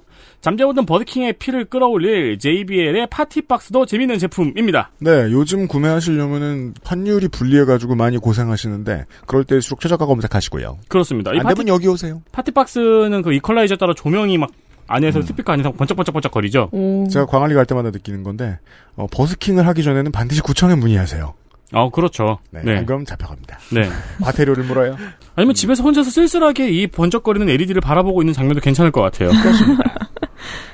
기존에도 꾸준히 사랑받은 자브라 라인업 등의 합리적이고 좋은 제품들로 구성이 되어 있습니다. 그렇습니다. 액세스몰의 하이파이 섹션을 눌러보세요. 그렇습니다. 뭐 스피커를 사고 싶으셔도 방문하셔야 되고 버스킹을 하고 싶어서 방문하셔야 되고 운동을 시작해야겠다. 그래도 그럼요. 방문하셔야죠. 음. 좋습니다.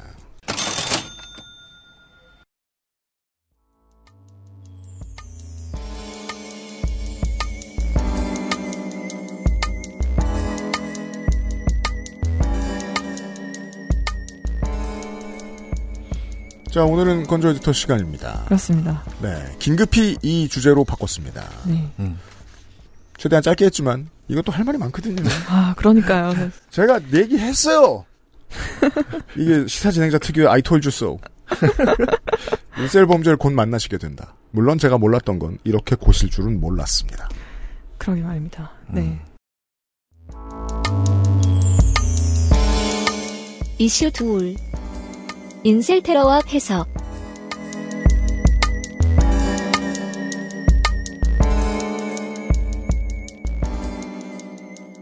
아까 잼버리 사태를 봤을 때 뭐 굉장히 무서운 일들이 많이 있을 수도 있을 것이다라고 얘기를 했었는데요. 이런 식으로 가면 근데 당장 거리 나가서 겪을 수 있는 일들이 더 직접적인 공포죠. 네.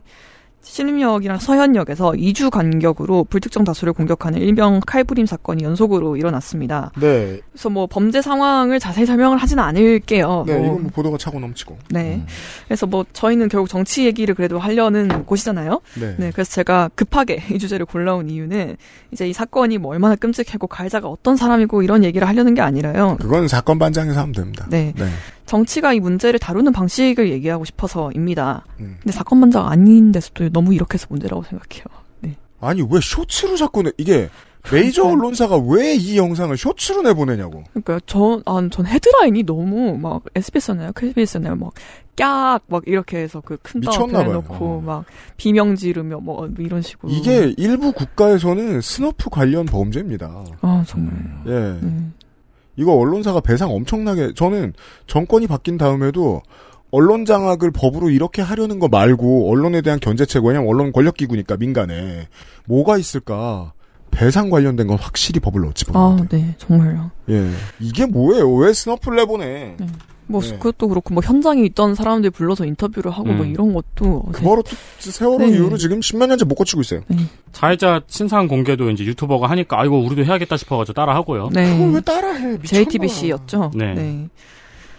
이런 얘기는 다 집어치고 싶었어요. 그래서 네, 뭐 여기까지만 하고요. 네. 그래서 범죄 원인이 무엇이고 대책으로 무엇을 내놓았는지 정치가 어떻게 하고 있는지를 보려고 합니다. 음. 네, 왜냐하면 정치가 범죄를 다루는 방식은 생각보다 굉장히 많은 정치적인 입장이 얽혀 있을 수 있고 당연합니다. 네, 그리고 사회 영역 전반을 파악하고 다루는 방식과도 이게 관련이 있기 때문인데요. 음.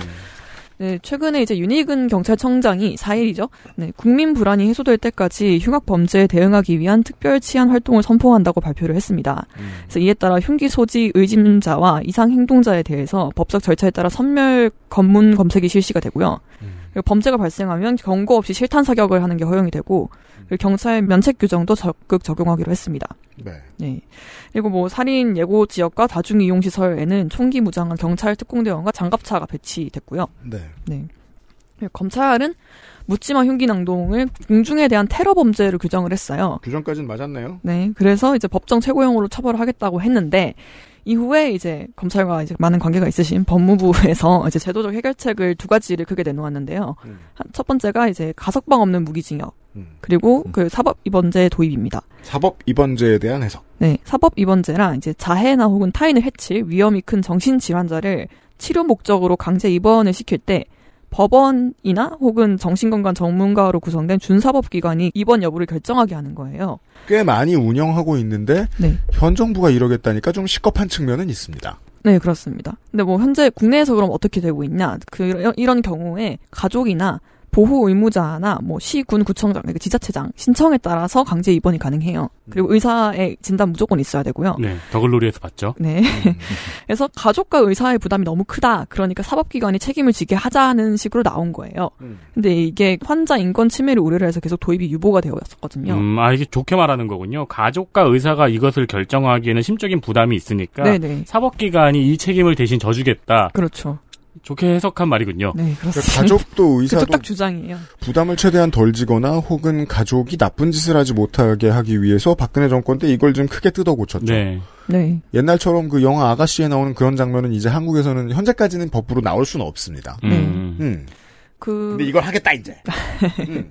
네, 그래서 뭐 가석방 없는 무기징역은 뭐 말 그대로 그런 거고요. 지금 형법상 이게 없는데 이걸 추가하겠다는 거예요. 네, 근데 이 사건들에 대한 정부에서 낸 대안들은 보면은 거의 처벌과 사후 대응 중심이죠. 그죠. 벌을 더 주겠다. 가석방 약간, 없는 네. 무기징역은 이- 이해가 안 되더라고요. 그러니까 원래 무기징역 자체가 굉장히 엄정한 처벌인데 그게 가석방의 여지가 있나? 있어요. 네. 네. 있긴 됩니다. 있어요. 네, 네. 가석방 되고 1년에 12명 정도 나온다고. 그러니까 하더라고요. 기본적으로 교정에 대한 정치적 해석의 측면인데 우파는 보통 교정을 벌 준다고 생각하죠. 네. 조금 더 본능에 충실한 해석이랄까요? 좌파는 정말 교정을 교정이라고 보는데 네. 교정을 교정이 아닌 벌주기라고 보면 그 교정 시설이 벌 받은 사람들을 범죄자 엘리트로 만드는 곳으로 변경되는 변질되는 위험이 있습니다. 내가 어차피 평생 가석방이 안 되는 여기서 썩을 놈이면 네. 거기에서 더 나쁜 놈이 돼요. Prison. 그렇죠. 예. 네, 그리고 뭐 범죄를 억제하는 효과도 더 적죠. 그러면 어차피 가면은 계속 썩어야 그렇죠. 된다라고 했을 때. 그 다음부터는 범죄 전문인이 된다니까요. 그렇죠. 네. 그래서 거기서 석방되는 범죄 전문인을 양성하는 사람이 됩니다. 그리고 특히 이런 유형의 범죄에서는 더 말이 안 통하는 거죠. 그런 식의 엄벌주의적 접근은. 그렇죠. 네. 어차피 나 죽어도 상관없다라고 생각해서 범죄를 저지르는 걸릴 건데. 게 그걸 두려워한 이들의 범죄가 아니잖아요. 그렇죠. 네. 벌은 받기 전까지 내가 받을 거라고 믿게 되지 않습니다. 네. 예. 그렇죠. 네. 아, 나 이- 이번에 잡혀 들어가면 가석방 절대 안 되겠네. 범행을 안 해야겠다. 이렇게 생각하지 않은 어, 사람들이죠. 인생 계획을 이번에 범행을 저지른 다음에 20년 뒤에 가석방이 돼가지고 그때부터 다시 재취업 공부를 해가지고 그렇죠. 네. 그렇지. 절대 그렇지. 않죠. 네. 사실 많은 이들이 지도 죽을 생각을 했거나 네. 음. 저다 죽이고 나도 죽겠다잖아요. 음. 그래서 이런 식의 이제 처우를 두고 뭐 형벌 포퓰리즘이라는 표현이 많이 나오고 있습니다. 뭐. 근데 사실 이번 건에만 대한 태도는 아니고요. 뭐 저희가 저번에 잠시 다뤘었죠. 그 영화 살해죄 폐지나 뭐 혹은 신상 공개 강화 같은 것들 뭐 다 비슷한 이슈죠. 이 정부의 네. 해법은 늘 매우 철학입니다. 네. 매우 치면 쫄아서 안 하겠지. 음. 네. 근데 이 정부가 그런 해법을 줄기차게 보여주는 이유 중에 하나도 네. 그 언론이 10년 넘게 그래 왔어요. 그렇죠. 네, 교정을 처벌로 다뤘죠, 늘. 네. 2000년대 내내 대한민국 언론과 대한민국 정치의 관계 하나의 큰 줄기를 보여주는 측면이 있습니다. 정치적 가장 큰 권력이 검찰에게 있고 그걸 언론도 알았다. 음. 그리고 검찰과 언론은 엄벌주의를 늘 좋아했다. 음. 그 지점에서 정서적으로 늘 만났고 음. 그걸 야당 탄압에도 쓰고 네. 사람들한테 겁줄 때도 쓰고 네. 검찰은 그렇습니다. 그렇죠. 그리고 여론은 항상 엄벌을 좋아합니다. 여론은 엄벌을 좋아합니다. 네. 그건 2000년 전부터 그랬습니다. 그렇습니다. 맞아요. 네. 예. 사형 집행은 거대한 잔치죠. 옛날에는. 네, 그쵸. 팝콘도 팔았을 겁니다. 2000년이 뭐예요? 기원 전엔 더 좋아했죠. 예. 파티였으니까. 네. 예. 그 락 페스티벌. 그 랜덤으로 죽이기 뭐 이런 거 했을걸? 음, 술 먹기 음. 게임으로? 음. 네, 근데 뭐 이런 경향은 보수 정당에서 굉장히 많아, 심하죠. 더 네, 흉악 범죄가 일어날 때마다 엄벌주의를 강조를 해왔고요. 이제 아까 그 여론 얘기를 했었는데 대표적인 게 사형 집행 논의예요. 음. 네, 사형제 그 찬성하는 여론이 항상 70% 정도 나오더라고요. 음, 네. 우리나라에서. 네, 근데 2017년에 이제 자유한국당 대선 경선 후보들, 뭐 홍주표 시장 같은 사람들이 모두 사형 집행을 이제 찬성을 했고, 음. 2012년에는 이제 박근혜 그 당시 대선 후보도 이제 사형제 폐지는 신중해야 한다라고 입장을 밝혔습니다. 음. 네. 근데 뭐 그리고 이번에도 지금 사형제 부활 얘기가 나오고요. 국민의힘 안에서도 사형 집행 주장하는 사람들이 나오고 있어요. 음. 네. 그런데 이제 다만 윤석열 대통령은 대선 후보 때 흉악범 사형은 포퓰리즘적 발상이라고 밝힌 바가 음. 있습니다. 네. 네. 과연 이게 얼마나 지켜질까는 음. 고민이 되네요. 검찰 수사권은 없애야 된다고 하셨던 분입니다. 네. 그렇고요.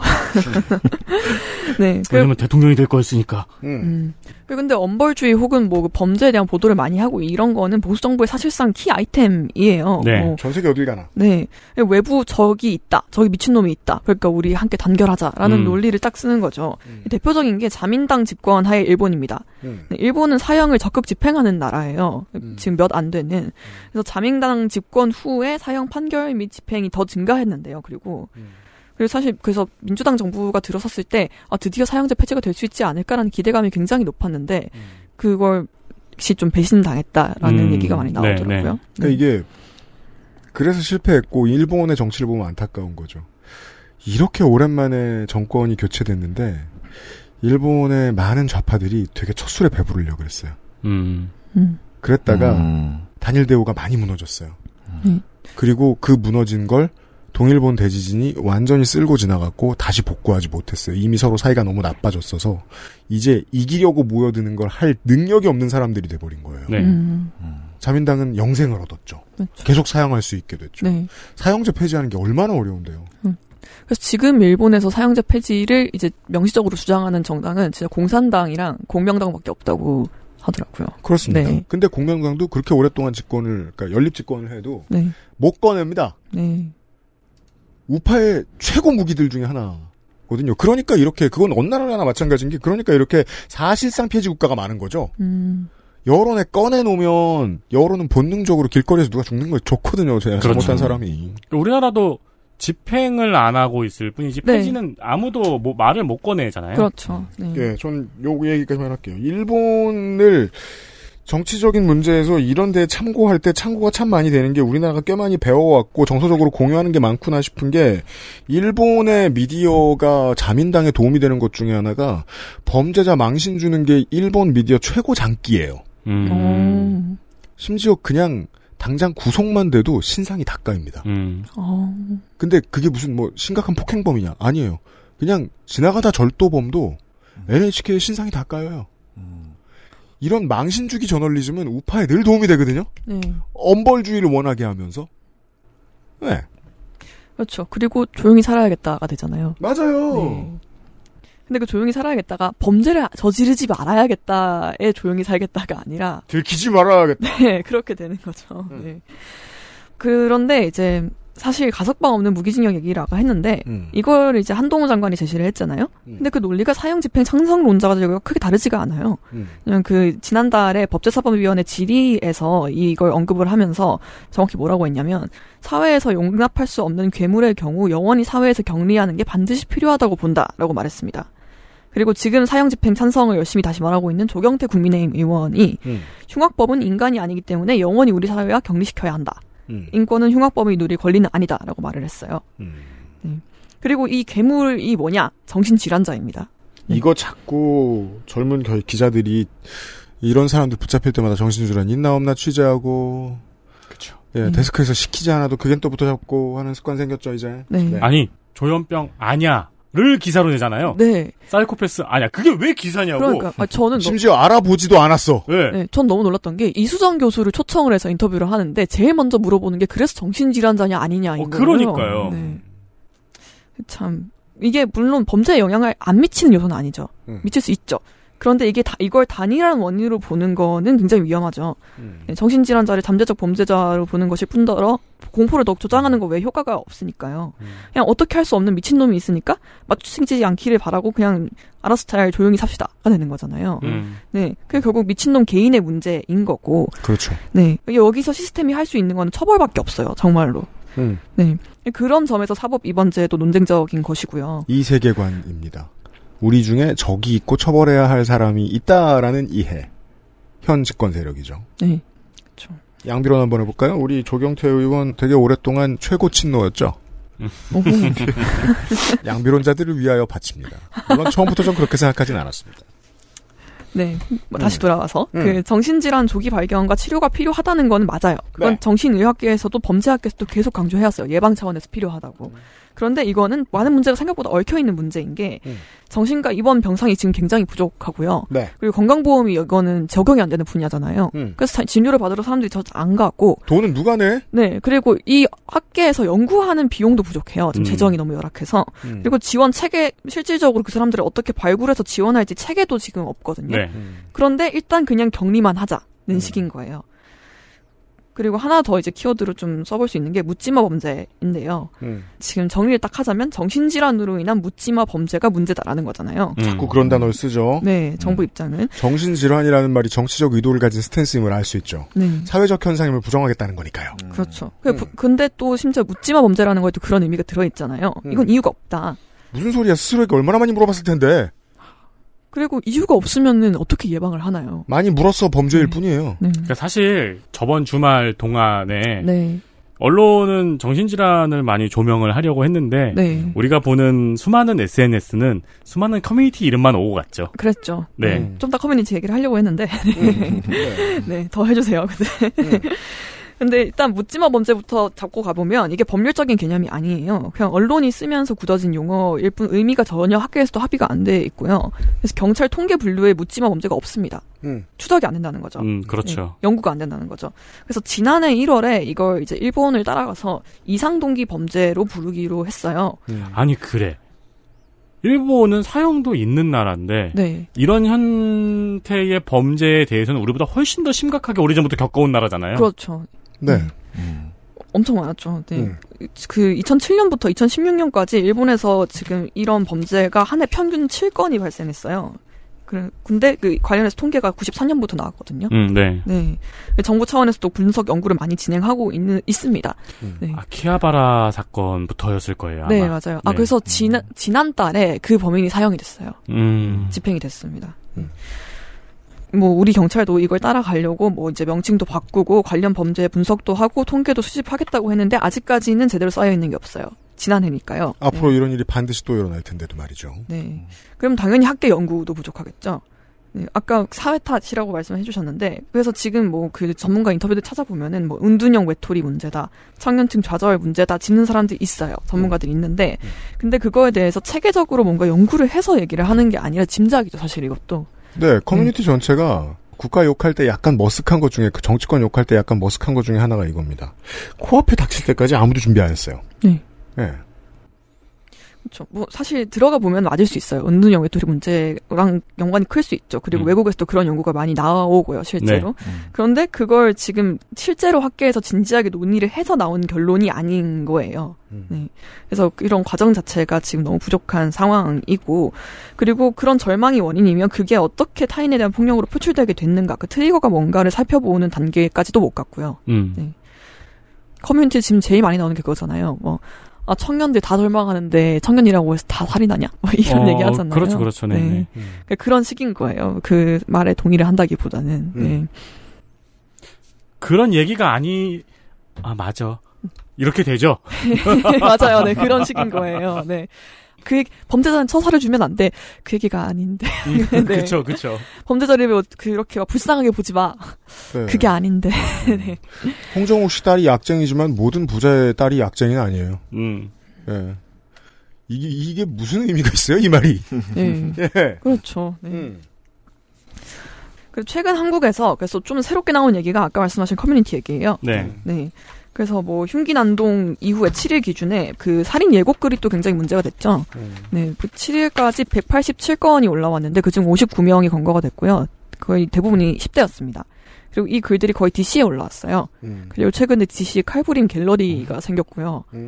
네, 그래서 그 사실 저는 이때까지 없었던 게 신기한데 이때까지 DC에서 범죄 모의가 있었고 실제로 그게 범죄로 이어진 경우도 많았는데 왜 이때까지 인증도 많았어요. 네, 인증도 많았고 최근에 그 우울증 갤러리였나요? 네네네, 거기가 그렇죠. 되게 문제가 됐었다. 그렇죠. 네, 그런데 동물학대보다는 성폭행 관련된 인증이 훨씬 많았고요. 이건 네. 되게 오래됐고요. 그렇죠. 그런데 이때까지도 관련해서 실효성 있는 규제가 적용이 안 됐죠. 뭐 음. 커뮤니티 자율 규제 이런 것들이 뭐그 그냥 전문가 인터뷰 컷 하나 따는 거에 등장만 딱 하고 음. 그래서 아 이게 필요하다. 하지만 실질적으로 정책 때문에 어렵다. 그냥 이렇게 얘기만 하고 딱 끝나는 느낌이었거든요. 우리 모두가 사실 DC는 뚜껑 닫힌 음식물 쓰레기통 정도로 생각을 했죠. 네. 네, 아파트에 있는. 그렇죠. 뭐 일베도 마찬가지고요. 근데 그 냄새가 지금 너무 나잖아요. 음. 네. 근데 거기서 이제 한강 밑바닥에 괴물이 이제 탄생하는. 그렇죠. 네. 음, 그렇네요. 네. 그래서 뭐 사실 서현역 사건 가해자도 DC 이용자였고 거기에 이제 무기를 구매했다, 뭐 칼을 샀다, 뭐 이런 글을 올렸더라고요. 음. 네. 그래서 아무튼 이런 식으로 실제로 거기를 규제하고 그 규제가 필요한 이유는 그게 단순히 범죄를 추적하기 위해서가 아니라 그 정서가 공유되는 게 문제인 거잖아요. 네. 이걸 너무 아무렇지도 않게 생각하고 사실 뭐 DC 앱에 한 번이라도 들어가 시- 보신 분이라면은 거기서 얼마나 갖은 것들이 유머와 조롱의 소재로 그냥 쓰일 수 있는가를 아실 수 있잖아요. 뭐 고인은 뭐 말할 것도 없고. 그러니까 뭐, 이제 네. 막 정서가 그렇잖아요. 이것만큼은 건드리면 안 된다고 사람들이 생각하는 게 뭐가 있을까? 네. 그걸 건드려야지를 가지고 그렇죠. 올림픽을 하는 공간이니까. 그렇죠. 그래서 그걸 잘하면 이제 박수를 받는 네. 거죠. 네. 형 짱이다가 되는 음. 거죠. 네. 그래서 그게 그 안에서는 이제 관심 자본을 가지는 그 메커니즘이 되어 있는데 이게 지금 그 이번에 서현역이랑 뭐 신림역 범죄가 일어난 거랑도 사실 비슷하죠. 그리고 살인 예고 글 올린 사람들도 그 접히고 나서 관심 받고 싶어서 그랬다. 뭐 네. 이렇게 응답하는 경우가 되게 많았고요. 이걸 뭐 커뮤니티를 닫는다고 다 해결된다라고 말을 하려는 게 아니라 사실 되게 청년 세대 불안 뭐 혹은 사회적 그 맥락 이런 거를 들여다보면서 범죄 예방을 하려고 한다면 이 정도의 디테일함은 있어야 되지 않나라는 얘기를 하고 싶은 거거든요. 근데 사실 정부는 되게 이런 쪽이 너무 깜깜하다라는 생각이 들어요. 특히 현 정부는 네, 청년 세대와 관련된 모든 것을 끄집어낼 때, 그러니까 그 이런 커뮤니티를 사용은 오히려 많이 했죠. 너무 많이 했죠. 음, 네. 네. 근데 여기에 문화와 어떤 정확히 어떤 영향력을 가지고 있는지를 돌아보지 않았잖아요. 네. 저는 그 책임도 분명히 있다고 생각하거든요. 네. 그리고 조선일보는 이거의 연장선상에서 지난 8일에 그 뭐 게임을 비판하는 기사를 올렸어요. 아, 그쵸. 그게 네. 이제 많이 돌았죠. 나올 게 나왔다. 네. 그렇죠. 요즘- 요즘에도 그런 얘기를. 네, 그 정말 몇 년째 하고 있는 건지 모르겠는데. 왜냐면 올해 화두가 메카시즘 아니겠어요? 네. 20년 전에 잘 쓰던. 제가 게임 탓도 해야죠. 제가 그 기사에서 가장 충격적인 부분은 그 다음 줄이었어요. 땡땡땡 인턴 기자. 아 정말 슬퍼지네요. 네. 네. 네, 그 뭐 게임이 문제인가? 네, 콘텐, 콘텐츠의 폭력적인 게 문제일까요? 아니면 그걸 비판적으로 못 보게 하는 사회가 문제일까요? 네. 원래 누구나 60대 어른들이 하는 못된 소리를 주워 섬기고 싶은 20대 시절이 있어요. 아, 예. 예. 그렇죠. 네. 아까 제가 말씀드렸던 그런 커뮤니티의 얼- 유머의 특성들 이런 거와 같이 연관지어서 하는 게 훨씬 전 생산적이지 않나라는 생각이 들거든요. 그리고 이걸 정부에서 용역을 줘서 실제로 연구를 하고 일본처럼 일본은 그래서 그 사회적 고립이 원인이라고 굉장히 원인을 지목을 했고 그래서 2021년에 그걸 전담하는 정부 부처를 만들었어요. 네, 그래서 관련해서 지금 이제 막 정책을 수립하고 있는 단계인데 우리는 지금 그 형사 그 체계가 그걸 따로 분류해가지고 통계도 볼 수 없어서 연구도 안 되고 뭐 그냥 일단 잡아놓기만 하자는 식으로 논의가 되는 거잖아요. 그래서 만약에 진짜 뭐 사회와 개인의 삶이 얽혀 있는 방식에 주목을 해서 제도적 대응을 해야 한다라는 말을 하려면 적어도 이 정도는 돼야죠. 정부가 과잉 대응을 하면은 오히려 커뮤니티에 있는 10대들은 그걸 오락으로 느낀다. 그래서 더 튀어나온다. 이 정도는 돼야 된다 생각하거든요. 네. 네. 싫어하는 담탱이 놀려먹고 싶은 마음. 네. 음. 그렇죠. 그래서 이 정도의 접근이 돼야지 뭔가 최소한 정치가 그래도 범죄를 막고 싶어 한다라는 시그널을 주는 게 아닐까? 음. 네. 저는 그런 생각이 들더라고요. 그렇습니다. 시간 다 했으니까 정치적 조감도를 간단히 문학인이 자기 소셜에 올려놓은 조선일보 1992년 7월 23일 기사 제목 인종 간 격투 새 비디오 게임 한쪽 죽을 때까지 혈투. 무슨 게임 얘기인 줄 알아요? Street Fighter 2 흑인 선원 미국의 군사 기술학교 학생 일본의 스모 레슬링 선수 blah blah. 너무도 정교하고 사실적이어서 폭발적인 92년이에요. 언제죠? 31년 전이군요. 와. 정치적 조감도. 우파가 차별적 외침을 합니다 차별적 외침은 기본적으로 기득권이 희생당하고 있다는 외침이에요. 음. 2010년대 판으로 해석을 해보면. 그러면 기득권인데 내가 기득권을 못 가진 것 같은 기분이 드는 사람들이 대부분이잖아요. 그들 중에 보통 테러리스트가 나옵니다. 음. 그래서 보스턴 마라톤 테러 이후로 그 전까지만 해도 이거 무슬림 아니야? 테러만 나면 그렇게 생각하던 미국인들이 무조건 이 미국에서 태어난 백인들이 이런 짓을 벌이니까 론 울프라는 단어를 끄집어냅니다. 외로운, 외로운 늑대. 늑대. 그리고 이제는 그 말에도 회의감을 느껴서 그 말을 쓰지 않습니다. 사회가 만들었구나라는 걸 깨닫기 시작했으니까. 극우가 차별적인 외침을 하면 테러가 일어나요? 테러가 일어나면 사는 게 무섭죠? 미국으로 말할 것 같으면은 총기 규제를 할 수 없게 되는 상황으로 변질됩니다. 혼자 살아야지. 네. 음. 그래서 전미총기협회는 극우랑 있는 게 낫죠. 이 통치 기법은 아름아름으로 수출됩니다. 한국은 총은 없지만 불안감을 확산시키면 서로를 미워하게 만드는데 서로를 미워하게 만드는 쪽이 우파에게는 표얻기에 낫습니다.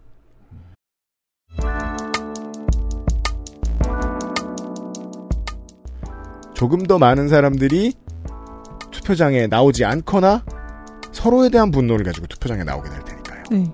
정치적으로는 이렇게 봅니다. 여기까지 얘기하죠. 내일 이 시간에는 베비클럽장하고 재미없는 얘기를 하도록 하겠습니다. 금요일에 돌아오겠습니다. 애증의 정치클럽입니다. 감사합니다. 감사합니다. 네, 감사합니다. XSFM입니다. I D W K